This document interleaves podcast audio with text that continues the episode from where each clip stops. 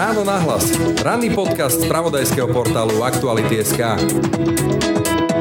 Na Ukrajine už viac ako mesiac zúri brutálny krvavý konflikt, v ktorom Rusko napadlo Ukrajinu a na poruch sa dostáva stále viac a viac informácií, že nejde o bežnú vojnu, že sa tam dejú atrocity, vojnové zločiny, znásilňuje sa tam, vraždia sa tam civilisti. Nebudem prezumovať vinu alebo nevinu, to je všetko na vyšetrovaní, ale len si dovolím taký krátky citát na úvod od ukrajinskej ombudsmanky, ktorá hovorí, že dokumentujú mnoho prípadov hromadného znásilňovania žien a citujem, ruskí vojaci podľa nej, teda ukrajinskej ombudsmanky, dotyčným ženám a dievčatám hovoria, že ich budú znásilňovať do chvíle, kedy nebudú stáť o sexuálny kontakt so žiadnym mužom, čo im zabráni počať ukrajinské deti.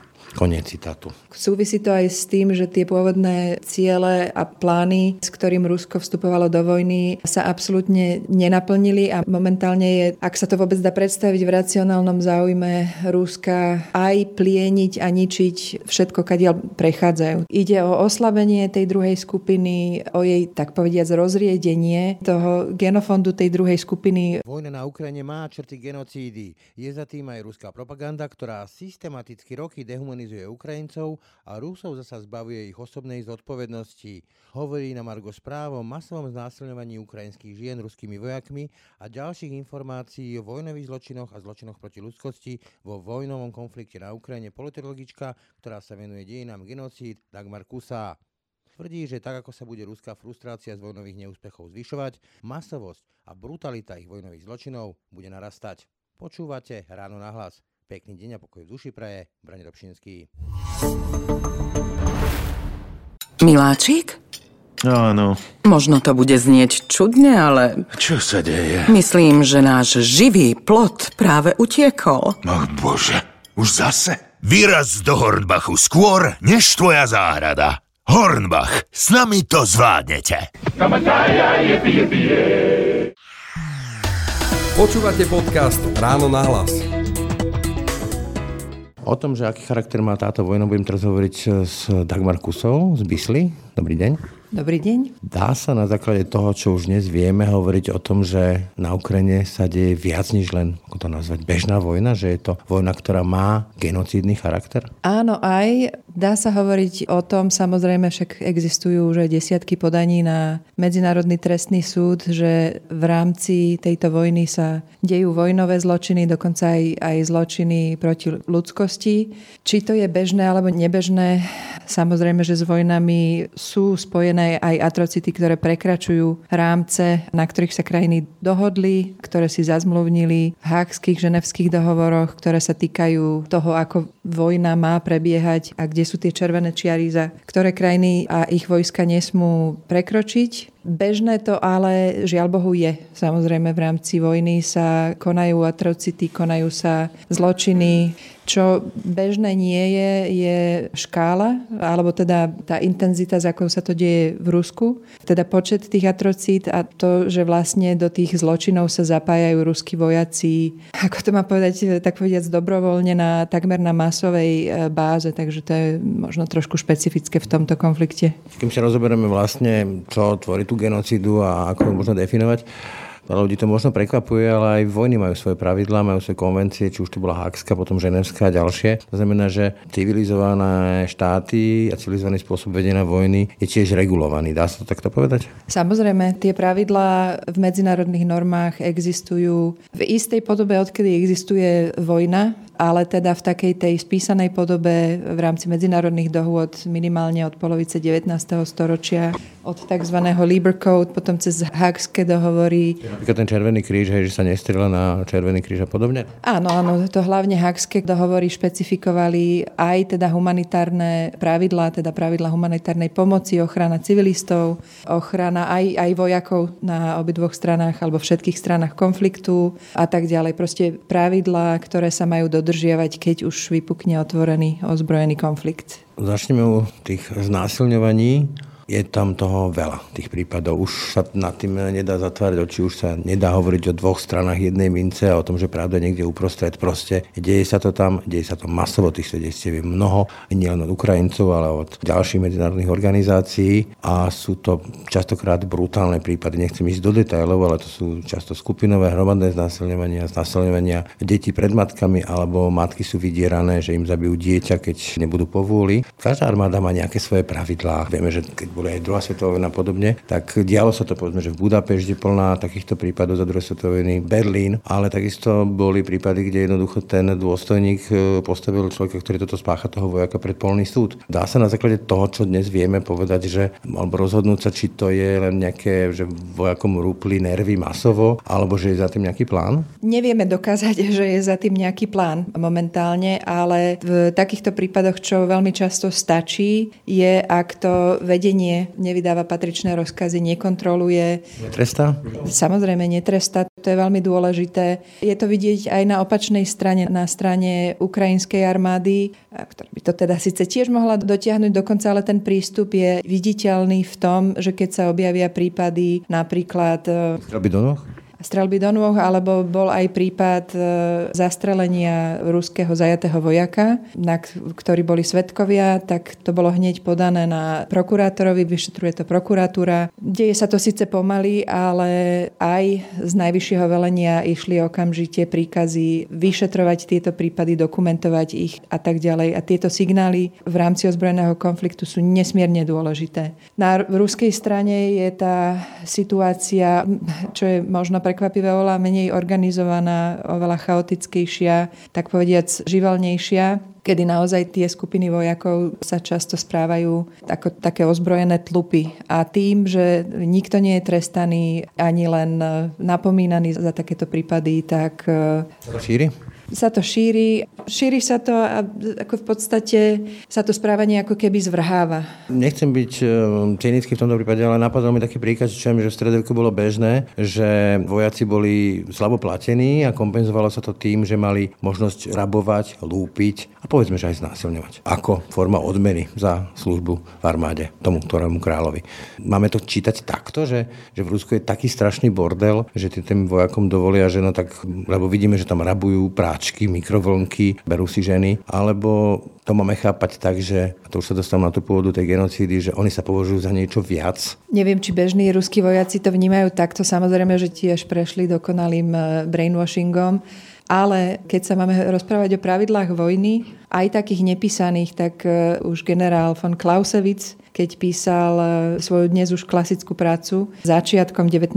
storočia. To bolo vlastne v kontexte organizovania armád, kedy prišiel Napoleon a teda pruská armáda sa jednotila a preorganizovala do modernej armády, tak on spísal také tie základné pravidlá vojny, ktoré inak mimochodom neskôr samozrejme aj, aj inšpirovali vzniky mnohých tých kódov. Hovoril o tom, že teda, aby vojna, alebo aby to vojenské úsilie bolo efektívne a oprávnené, musí byť veľmi dobre organizované, musí byť hierarchicky riadené, kde ten politický cieľ musí byť nadriadený tomu vojenskému cieľu, musí byť jasný, jasne komunikovaný a tak ďalej. Ale ako v situácii, v akej je Ukrajina, sa to skôr podobá vojnám na Balkáne, keď naozaj tie jednotlivé jednotky nemajú nejaký presne vymedzený cieľ, nemajú ani presný prehľad. Príležitosť robiť zle.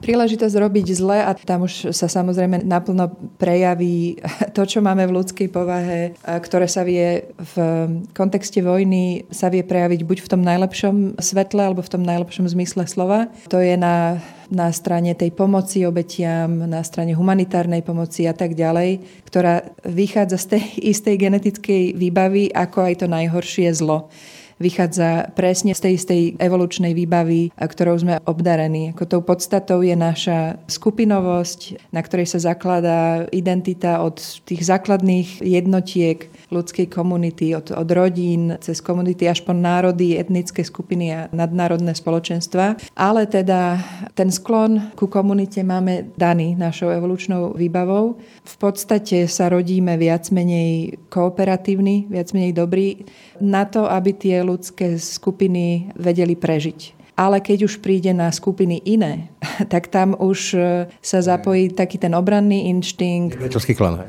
Nepriateľský klan, odlišovanie a tak ďalej. Či... No práve chcem spýtať, že skočím do reči, takéto znásilňovanie, masové znásilňovanie, to nie je špecifikom tejto vojny. To bol Balkán, to bola Rwanda, to bolo Kambodža, to sa dialo prakticky neustále pri vojnových konfliktoch.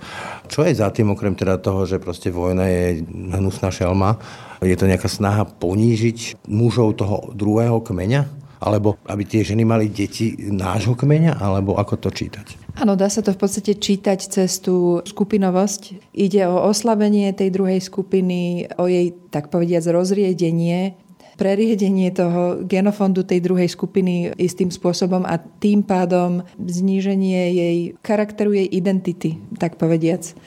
To bude poníženie tej druhej skupiny? Samozrejme, že ide aj o poníženie, pretože tam ide aj o statusové veci a to je jeden z tých princípov, ktoré vlastne poháňajú takéto zlo vo vojne. To, že sme schopní spolupracovať a konať dobro, do veľkej miery závisí od našej schopnosti empatie. Inak Simon Baron Cohen, bratranec slavného Sašu Barona Cohena, napísal krásnu knižku o zle, ktorá sa venuje práve a presne týmto mechanizmom, ktoré sa vedia zapnúť takmer v každom z nás v takýchto situáciách nie úplne v každom, ale v mnohých z nás, aj teda v tých, ktorí by to vôbec nečakali od seba. Závisí to práve od schopnosti empatie. To je ten najzákladnejší element, ktorý on identifikuje. Keď stratíme schopnosť empatie, čo sa môže stať z rôznych dôvodov, u niektorých ľudí je to, je to napríklad duševná porucha, ale môže sa to stať aj mechanizmami, ktoré sú dané kultúrne, to znamená dehumanizácia inakosti, dehumanizácia toho druhého, ktorá nám vlastne umožňuje vypnúť empatiu, umožňuje nám vnímať nepriateľa ako menej než ľudského a ešte sa tam zapája aj element deindividualizácie, kedy sa človek, ktorý sa dopúšťa týchto zločinov, stáva súčasťou mechanizmu, stráca schopnosť svojej vlastnej zodpovednosti, a prestáva takmer rozmýšľať, koná na základe popudu tej skupiny. Mi napadá taký asi podľa mňa dobrý príklad e, Adolf Eichmann, ktorý sa sám interpretoval ako koliesko veľkého mechanizmu, ktoré čistí veľké Nemecko pred všami, ako volali nacisti Židov. Tak toto mám chápať? Áno, Eichmann hovoril o tom, že vlastne iba plnil príkazy. Kde boli šváby. To bolo proste zadanie dňa, tak to bolo interpretované, tak to bolo vnímané. Tá dehumanizácia fungovala v každom takomto konflikte, kde dochádzalo k zločinom proti humanite, alebo teda ku genocídam. Je to práve a presne na základe dehumanizácie toho nepriateľa. Keď sa ale vrátim k tomu, že ste hovorili tomu citátu od von Clausewitza, že politické ciele má byť nadradené vojenský, má to byť hierarchické, organizované. Proste tá vojna má mať nejaký účel a cieľ, má to mať nejaký poriadok, keď to znie bizarne. Tak e, keď sa vrátim k tým znásilneniam, tak e, to, ako sa k tomu ruská strana správa, ona to kompletne popiera. Ale že úplne, že nič také sa nedieje, čo, čo proste aj 5-ročné dieťa vie, že aspoň jeden taký prípad sa určite musel stať. To sa nedá akože ovládnuť. A či to netrestanie týchto prípadov, nesignalizovanie, že to chceme potrestať, že to nechceme robiť, že to sú možno len excesy, ak sa stanú, potom neradikalizuje ten konflikt. Pretože keď sa to tí ukrajinskí muži dozvedia, tak čo prvé ich nápadne? Nebudeme brať zajacov, alebo budeme ich mučiť, alebo budeme aj my rovnako zlí a to je špirála, ktorá nekončí.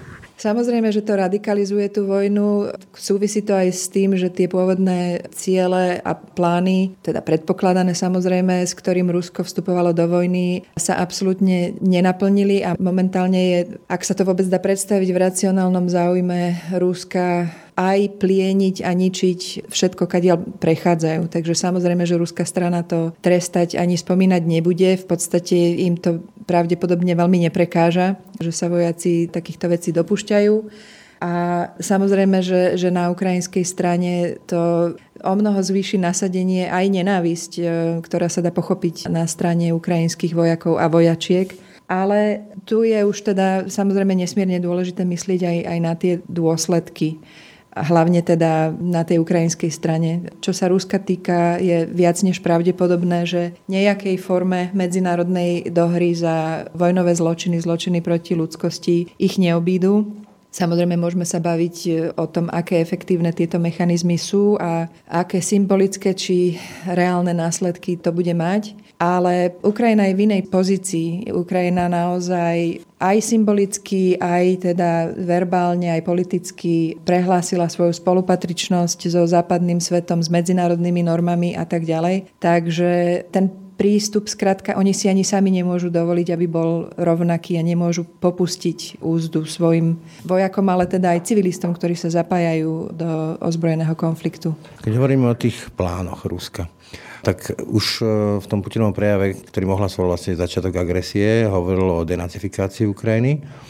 Veľa sa hovorí o tom, čo to znamená. Tak si dovolím prečítať e, článok z RIA Novosti, aspoň teda citát z neho, čo je pre poslucháčov oficiálny, oficiálne štátne médium, kde niečo nemôže výjsť bez toho, aby to nebolo posvetené z hora, respektíve ak by to vyšlo, nebolo by to posvetené z hora, malo by to zásadné dôsledky. Ten text tam vysí doteraz a je z začiatku mesiaca. O tom, ako treba denacifikovať Ukrajinu. Denacifikácia bude nevyhnutelné deukranizáciou. Na rozdiel napríklad od Gruzínska a pobalských štátov je Ukrajina, ako ukázala história, nemožná ako národný štát a pokusy o vybudovanie takéhoto štátu nevyhnutne vedú k nacizmu. Konec citátu. Toto nie je jasne etnocídny, genocídny plán?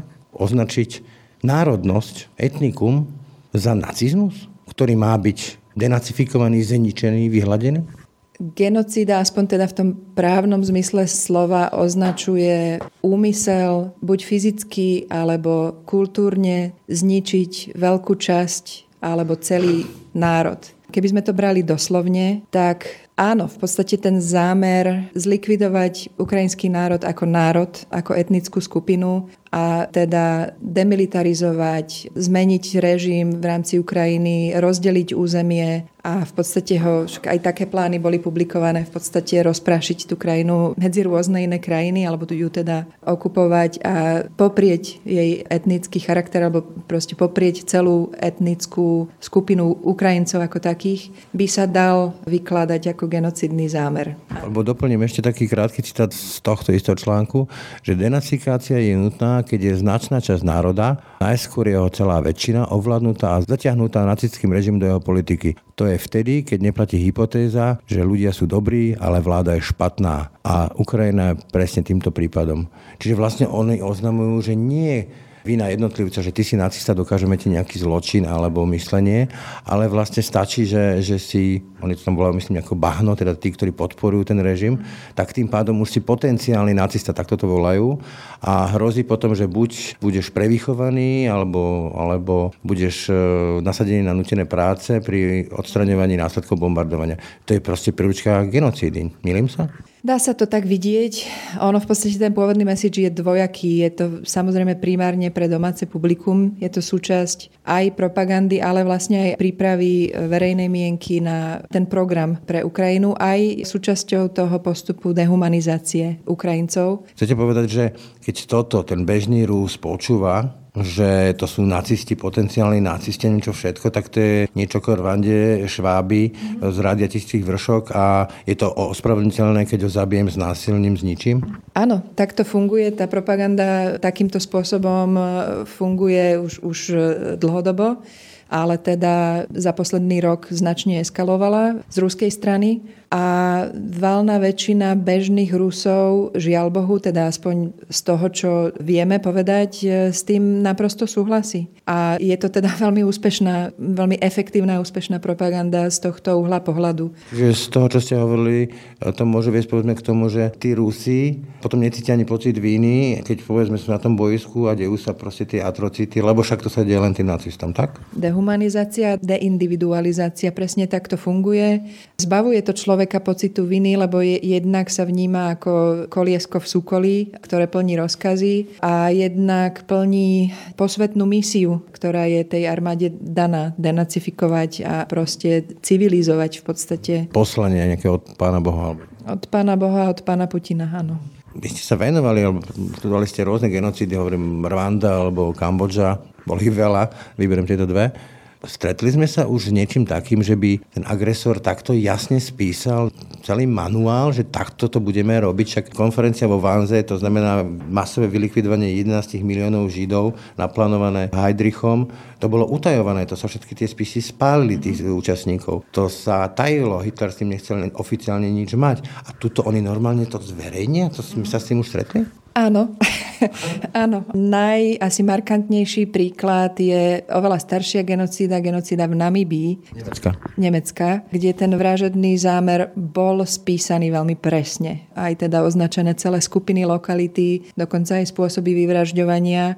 Je to inak e, napriek tomu, že teda termín genocída poznáme až po druhej svetovej vojne, až teda keď sa Lemkinovi, Rafaelovi Lemkinovi podarilo presadiť ju v rámci OSN do e, prvého dohovoru o potlačení genocídy. Ale napriek tomu teda Nemecko aj na základe týchto písomných dôkazov, týchto traces, písomných svedectiev uznalo nedávno pred pár rokmi vinu alebo svoj podiel na genocíde, svoju vinu na, na genocíde a dokonca dobrovoľne, treba povedať, takisto špecifikum Nemecka možno dobrovoľne teda sa k tomu takto postavilo a dokonca pristúpilo k sérii reparácií, rozvojovej pomoci, aj symbolickým reparáciám a tak ďalej, čo je teda celkom nezvyklé v kontexte genocíd a k ich prístupovaniu s nejakým odstupom času.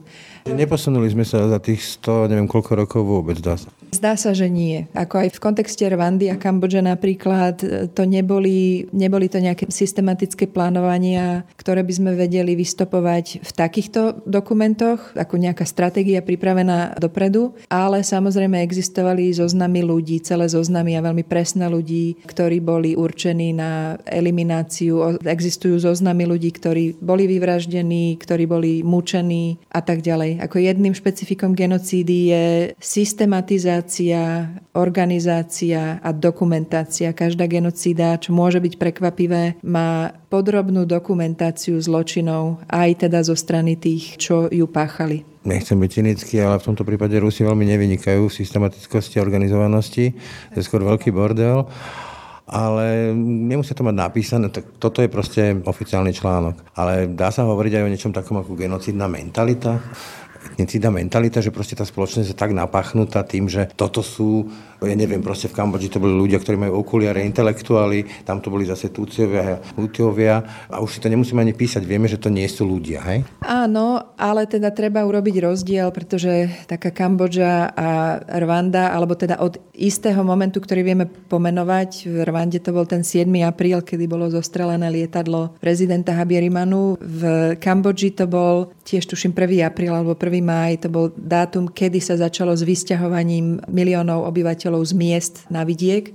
To bola od začiatku genocídna kampaň kampaň, ktorá mala jeden cieľ a to bola anihilácia veľkej skupiny obyvateľov. V kontexte Ruska a Ukrajiny to tak celkom nie je.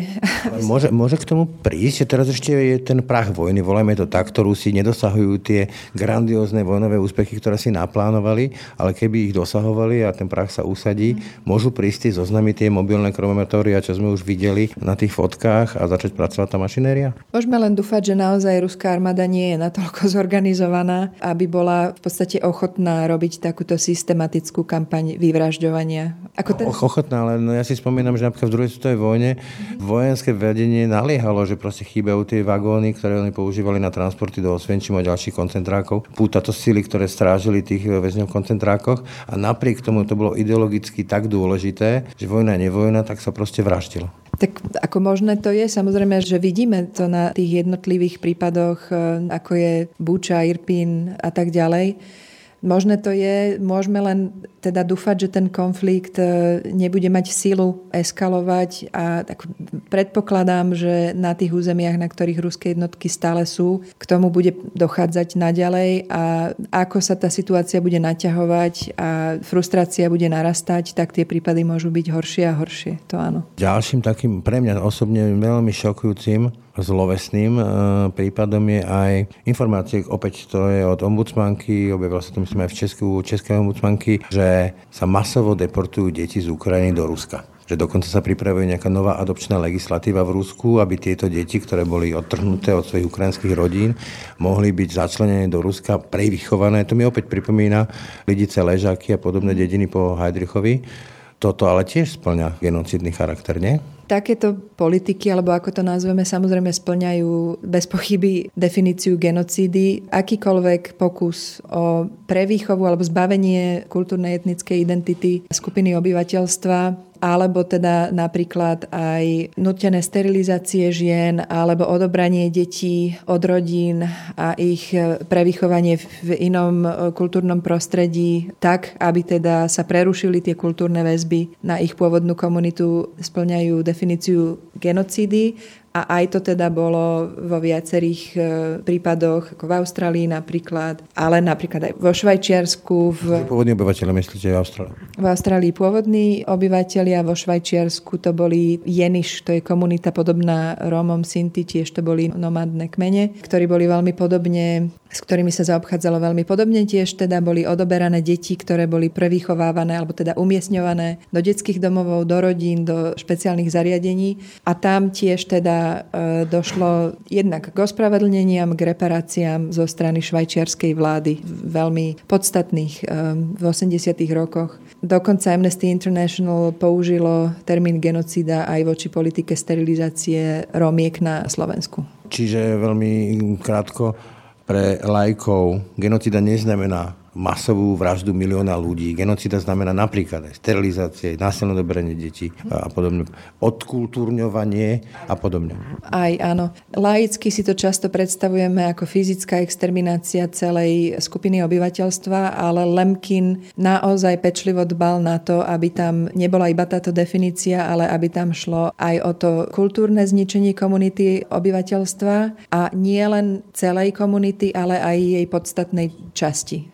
Po druhej svetovej vojne sme mohli vidieť tie koncentráky na vlastné oči, že oslobodzovala ich buď e, Červená armáda alebo britské americké jednotky. Bergen-Belsene sa usporiadovali pre ľudí z okolitých miest exkurzie, aby tí Nemci videli, čo popáchali, aby tomu uverili. Už teraz sú tam nejakí ľudia, myslím na Ukrajine, aj z medzinárodných organizácií, z Amnesty International a ďalších. Teraz nechcem hovoriť o trestnoprávnej zodpovednosti, ale o zdokumentovaní, aby naozaj sa nedalo povedať, že to si niekto vymyslel. Alebo aby to ten páchateľ nemohol povedať, že to ste si vymysleli. Dočkame sa toho a kedy tak reálne sa môžeme dočkať zmapovanie toho, čo sa tam reálne deje? No, s tým vyrovnávaním sa s takýmto dedičstvom musíme byť trpezliví. Obávam sa, v Nemecku to trvalo dve generácie, kým došlo k takému celkovému vyrovnávaniu sa s touto minulosťou. Aj to bolo zo strany mladých historikov, ktorí teda druhú svetovú vojnu nezažili osobne aj teda prvé dokumenty, ktoré okrem týchto jednotlivých svedectiev, ako dokumentárny film bol premietaný dokonca aj v rámci norimberského procesu, teda prvé tie zábery a dostali sa aj, aj teda medzi vojakov nemeckej armády, ale v takom tom meritku, ktorý by mal dosah na väčšinu obyvateľstva alebo do verejného diskurzu, sa to dostávalo podstatne neskôr. Aj v Spojených štátoch to bolo až, až koncom 50. rokov, kedy sa, kedy sa vysielal prvý dokument o tom, čo bolo na nájdené v koncentračných táboroch pri jeho oslobodzovaní. A teda hovorím, takéto ozajstné vyrovnávanie sa s minulosťou si muselo počkať ešte ďalšiu generáciu ľudí. V ruskom kontexte si to bude vyžadovať neviem kedy a či to môžeme očakávať. No, nie s Putinovým režimom asi. Samozrejme, čiže v prvom rade musí dôjsť k politickej zmene režimu zásadnej, teda ten proces, tak povediac, očisťovania spoločnosti musí najprv prebehnúť. Musí prebehnúť proces e, tej prechodnej spravodlivosti, v rámci tohoto obdobia sú také rôzne fázy vyrovnávania sa s minulosťou. A v tej prvej fáze, tých prvých 10-20 rokov, naozaj ide v prvom rade o tú dokumentáciu, o, v podstate o vytváranie toho priestoru pre ochotu začať o tomto vôbec hovoriť. A aj v Kambodži napríklad trvalo 35 rokov, kým došlo k prvým tým súdnym procesom a počas tohto obdobia bolo úplne tabu aj na verejnosti, ale aj v rodinách hovoriť o tom, čo sa stalo. Nie je to príjemná téma, nebude to príjemná téma ani pre väčšinu ruských rodín. Štepí to, lebo tam je jedna sestra na Ukrajine, druhá v Rusku. To sa práve chcem spýtať, a týmto som, by som to možno uzavrel, a keď predbieham, pretože dneska je zadaním Kartago musí byť zničené, ale my ste venovali, hovorím, Kambodža, Rwanda, Južná Afrika, tiež dobrý príklad. Po takýchto informáciách, ktoré sa zdokumentujú, a ešte budeme vidieť Mariupol a ďalej a ďalej, ja si neviem predstaviť, ako Ukrajinci a Rusi budú vedieť vedľa seba reálne žiť. Toto nie je vojna, že proste na seba vystrelilo pár ľudí, toto sú proste atrocity. Čo ukazujú dejiny, povedzme, takých štátov, ako je napríklad Rwanda, Kambodža, Južná Afrika, kde sa naozaj tiež ďali príšerné veci. Dá sa to ešte nejako zlepiť dokopy?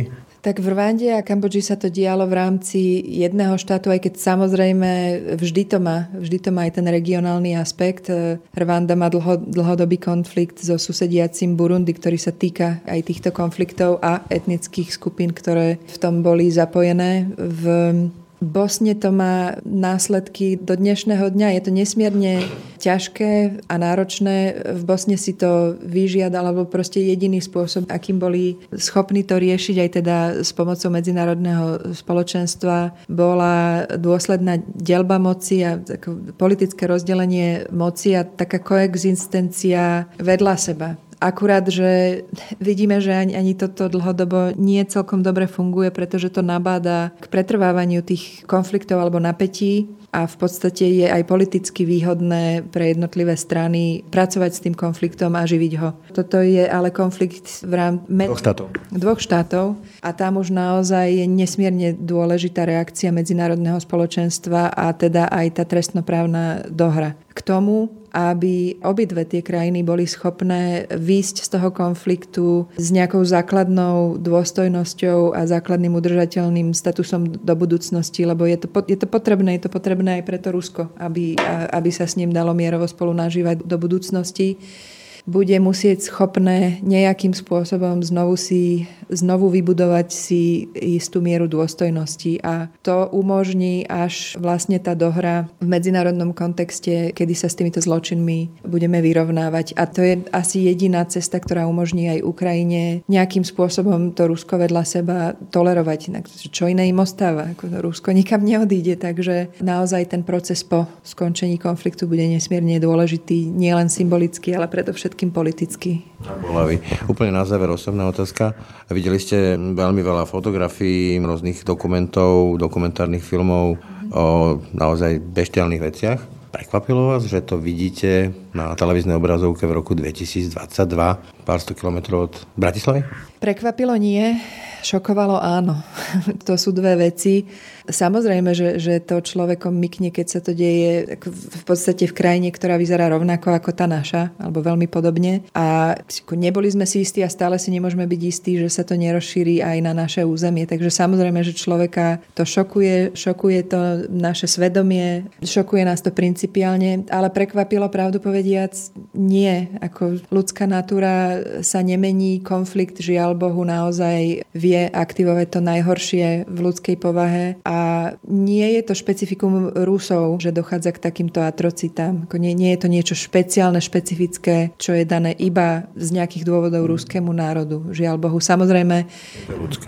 Je to ľudské. Samozrejme, že k tomu treba ten kontext, ktorý je tak inštitucionálny, ako aj... Systém, ktorý to umožňuje. Systém, ktorý to umožňuje, ktorý tam teda bol. Čiže prekvapivé to nie je, ale šokujúce to samozrejme je. Tak Marku sa ďakujem. Prosím.